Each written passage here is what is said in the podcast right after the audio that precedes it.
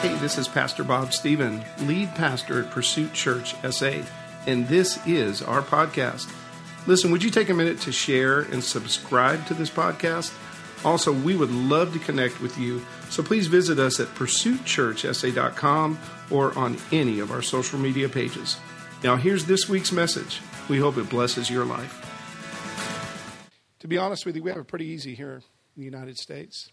But there's parts of the world right now that people are dying for Jesus.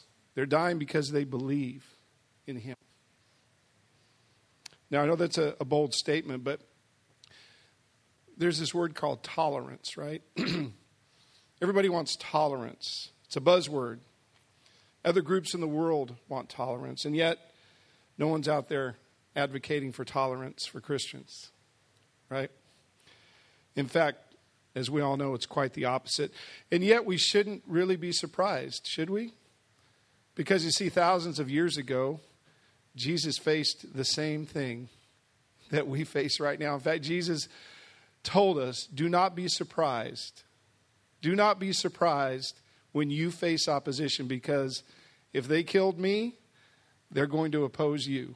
So, so we shouldn't really be surprised. You see, Jesus faced abuse, rejection, and ultimately he was killed for the very message that he came to bring. And what's crazy is the message that he came to bring was love. He was killed because of love. That's the message that he brought. I want to talk about that word love today. You see, the world defines love, if, you go to the dictionary, as more of a feeling, right? More of a feeling, right? If, if you look that up in the dictionary. But you see, God has a totally different definition of love. And his definition is not found in a dictionary. God defines love through action. You see, for God, love, and for Jesus, love is an action word. It's, it's not just something on a paper, it's not just something you say, it's something you actually do. And for God, love is really defined in two words intentionality and sacrifice. Because you see, if you look at every act of love that Jesus displayed while he was on this earth and that God displays, it really has one of two purposes. It's either to do something for us, and that requires a sacrifice. And guess what comes with a sacrifice? A cost. So there, there's a cost to the love that Jesus gave to us. But also, the intentionality part is intended to teach us something. So every act of love that Jesus did while he was here did one of those two things. He either did something for us that we couldn't do for ourselves, and that's the ultimate celebration that we're talking about today at Easter. We couldn't pay for our own sins. And so Jesus came to sacrifice, but the intentionality part of it, the reason behind it, the purpose behind it, Jesus' death on that cross and his resurrection was both. It was sacrificial and intentional. It served both of those purposes because his intention was to give us new life in him. New life in him. In Matthew 121, from the very beginning we see that Jesus came to die and to save us. It says this, she will bear a son and you shall call his name Jesus, for he shall save his people from their sins.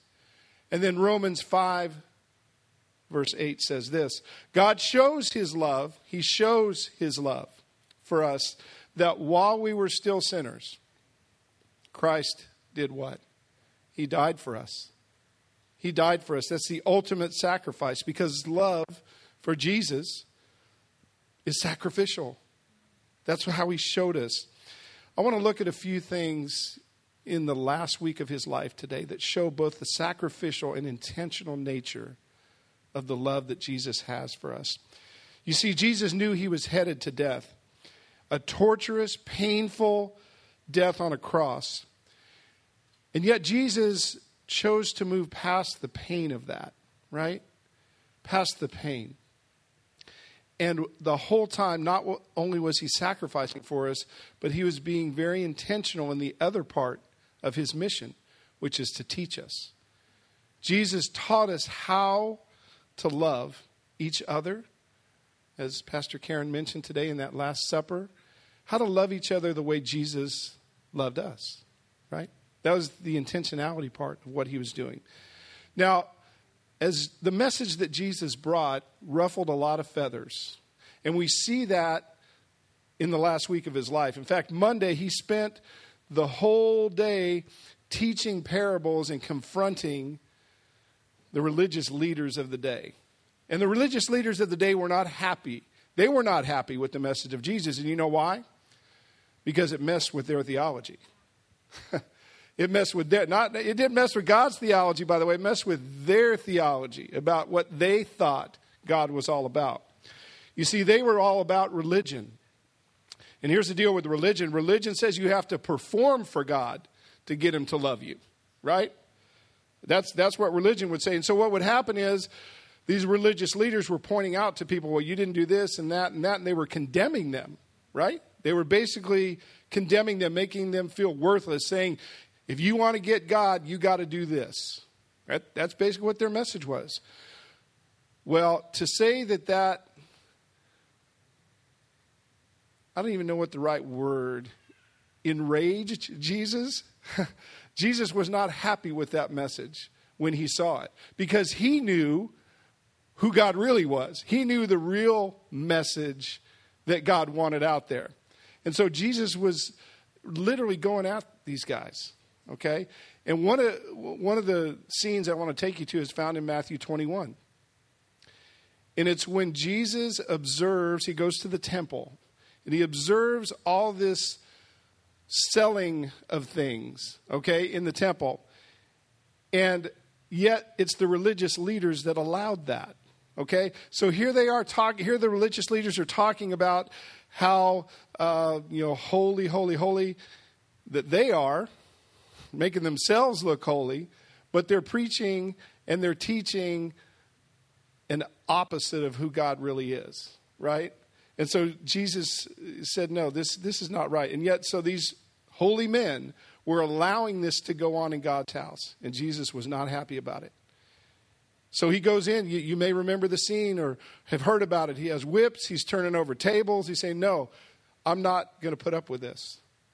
This is not what my father's house is all about.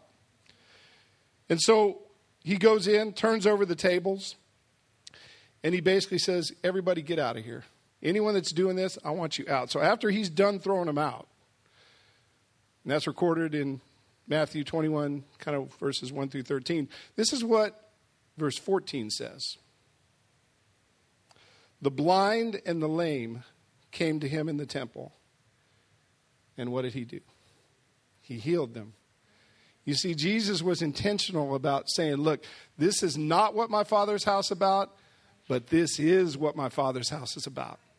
See, after he got done throwing, come on, after he got done throwing everybody out, he said, Let me show you what my father's house is really supposed to be here for to help people, to heal people, to have a place where people can come pray and worship. Jesus reminded us he was intentional.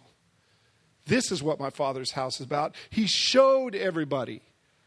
Remember, love is an action word. For Jesus, Love is sacrificial, love is intentional. He's showing them what love looks like. You see, because we have a good father. We have a good father. That's what Jesus wanted everyone to know. We have a good father. Out of the deep love that Jesus had, were these people healed. They saw the house for what it's supposed to be a house of hope, a house of healing, a house of prayer.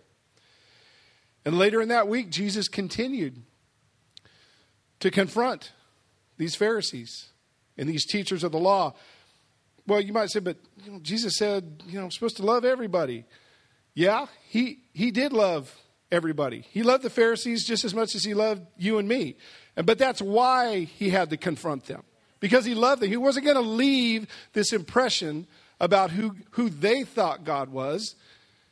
He had come to show people who God is in his person. Remember, Jesus was fully God and fully man. Everything you and I have experienced, he experienced and then some. And yet, he was God. In fact, one time he said, When you look at me, I am the perfect representation of God Because people were wanting to know, well, what's God like? Who, who's God? Jesus said, you're, you're seeing him right here. That's what Jesus said. You're seeing him. You see, the other reason Jesus had to confront these Pharisees and teachers of the law is because they knew better. They were supposed to know better. They were actually supposed to be teaching the people who God really was, and yet they were putting out a false message. And that's why Jesus wasn't going to stand for it. He wasn't going to put up with that. I'm going to tell you, I'm going to show you who the real God is here and what I'm really like. Because the people needed to know the God of love and mercy, not some God of rules and regulations. See, that's why Jesus came to show us who the God really is, what God really looks like, what God really means when he says love. Jesus was always intentional, and especially during this last week of his life on earth. You see, his mission all along was to show us what true love really looks like. Let me take you to another scene. Pastor Karen brought us to that Thursday night scene where he shared a meal, where they had communion. Well, right after that, he took three of his closest disciples, Peter, James, and John, to a place called Gethsemane. Perhaps you've, you've heard of it. It's called the Garden of Gethsemane. And he took them there for a very intentional purpose and a very intentional reason. You see, Jesus had a very close personal relationship with his Father, right? God. They'd seen him pray, they'd heard about him praying, they knew that. But Jesus wanted to demonstrate to these three men specifically the power that comes from loving and trusting God because Jesus knew that these three men, not that the others weren't, but these three men were going to pay, play a very prominent role when he left and the church was established. He had told Peter, You're going to be the rock that I'm going to build this church on. James would eventually lead the church at Jerusalem. And John, John would write some of the most beautiful words that we find in Scripture. And John was going to be put on an island all by himself. See, Jesus knew all this already. He, he knew what was coming for them. And so he, he wanted them to see what it looked like to love God and to trust Him. And even though Jesus was facing what he knew was going to be a horrible death that next, next day, he made a point of bringing them so that he could show them what intentional love looks like and what sacrificial love looks like. And so as Jesus Jesus finished praying that night, this is what we read in Matthew chapter 26 verses 45 and 46. The hour is at hand and the son of man is betrayed into the hands of sinners. Rise, let us be going. See my betrayer is at hand. Jesus knew he was about to be arrested. He had no doubt. And yet he walked right into it. No resistance. Jesus ran toward his sacrifice. He didn't run away from it. He ran. He knew the time had come. He was about to be arrested. And in doing that, his three closest friends, his three closest disciples on this earth thought, saw firsthand what it looks like to persevere no matter what the situation may be. Jesus knew they were going to need this. He, he knew they were going to need some perseverance power once he left. He wanted them to see what that looked like. Jesus showed them to love and to trust God with everything that they had because that's what Jesus did. Jesus trusted his Father with everything that he had. Everything that he had. Jesus knew what was coming next. He knew he was about to be beaten and tortured, and it would end with his death on a cross. And he also needed to, uh, for these three men to see how to deal with pain, how to process pain, so that you could point others to God. You see, Jesus, to, to be honest with you, most people I think that really read the story, the suffering that he took on in Gethsemane, in many ways was even worse than what he experienced on the cross because it says he bled out of every pore of his body. It's, it's believed that in Gethsemane is where he was beginning that process of taking on your sin taking on my sin. Just imagine that. And yet, these, these three close friends, his disciples, saw that. They saw that. Yes, says they went to sleep. Okay. But trust me, they, they saw some of this, and Jesus told them about it. Because you see, the disciples really had no concept in their mind about what Jesus was getting ready to go through. But the next day, the world was about to see what intentionality and sacrifice really looks like. Everybody was going to see what that looked like. On his way to the cross, Jesus took all of the sin and the shame of this world on himself. Look back at verse 45 that we read. The Son of Man is betrayed into the hands of sinners. Jesus knew that he was going to die for the very people that were arresting him.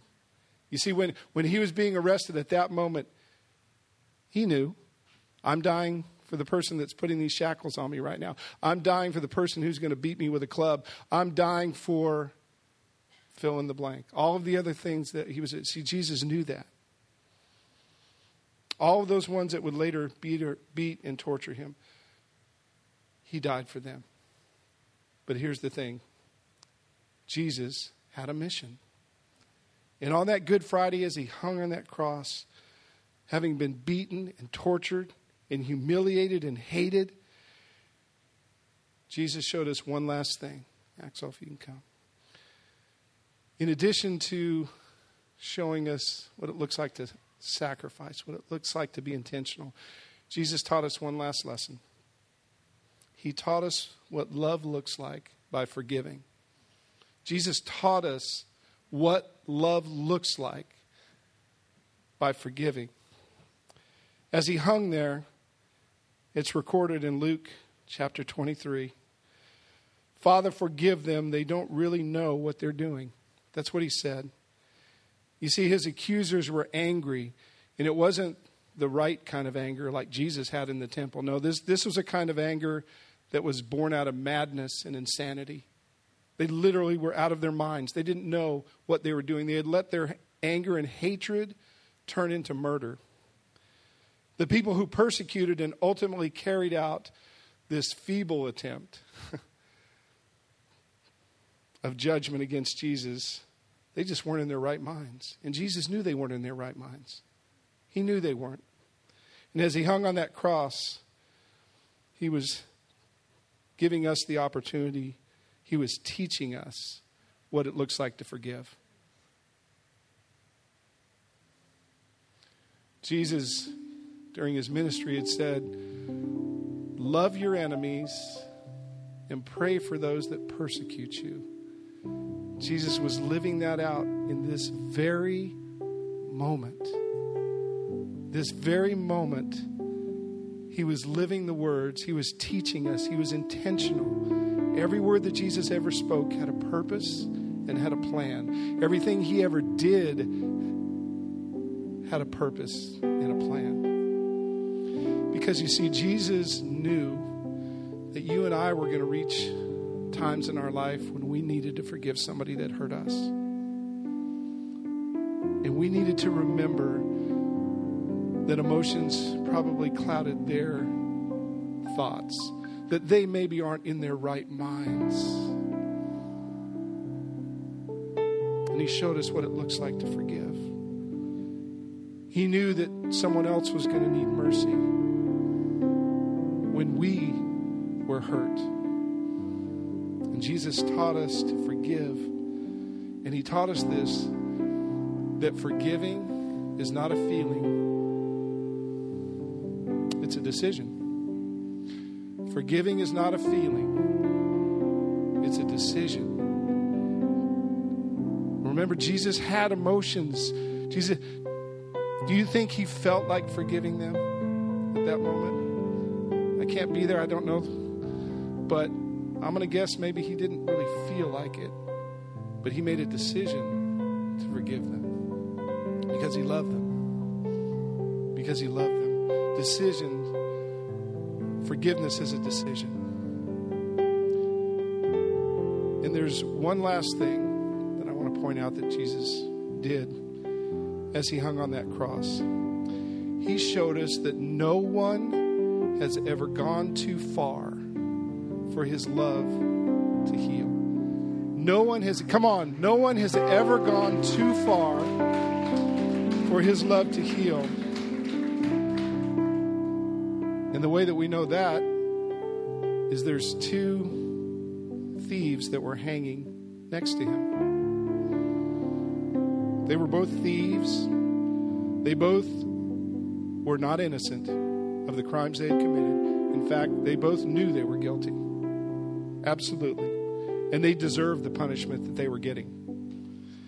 But there was something in the one man, something in the one thief, where he looked at Jesus and he saw who he was.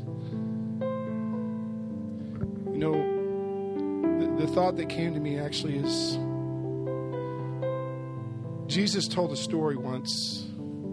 It was a story, it wasn't true. It was a parable, right? Parable is a story to make a point. Jesus had told a parable once about a son who threw it all away.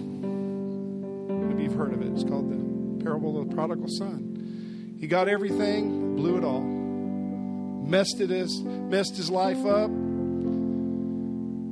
and yet, and, and he was prepared for his punishment. He was prepared to live with pigs. He was prepared to be a servant in his father's house where he was a son before. But Jesus said the parable when the father saw him coming back, he ran out to greet him. I believe that's exactly what happened with this thief on the cross. He looked at Jesus, knew who he was, said, Yes, I know who you are. And that's all that Jesus needed. Remember, I, am going to jack with your theology here for a minute. This, this thief didn't go to Bible study. This thief didn't pray some special prayer. This thief didn't do anything except one thing he believed. And that is what saved him. John 3:16 For God so loved the world those who would believe in him would have eternal life. This thief, yes, this thief just experienced John 3:16. That's what happened. That's what happened. And so here's this thief looking for salvation, and salvation is actually hanging right next to him. Salvation is hanging right next to him in the person of Jesus Christ, and all he had to do was say, Yes, I believe. And what was Jesus' response? Done. Done.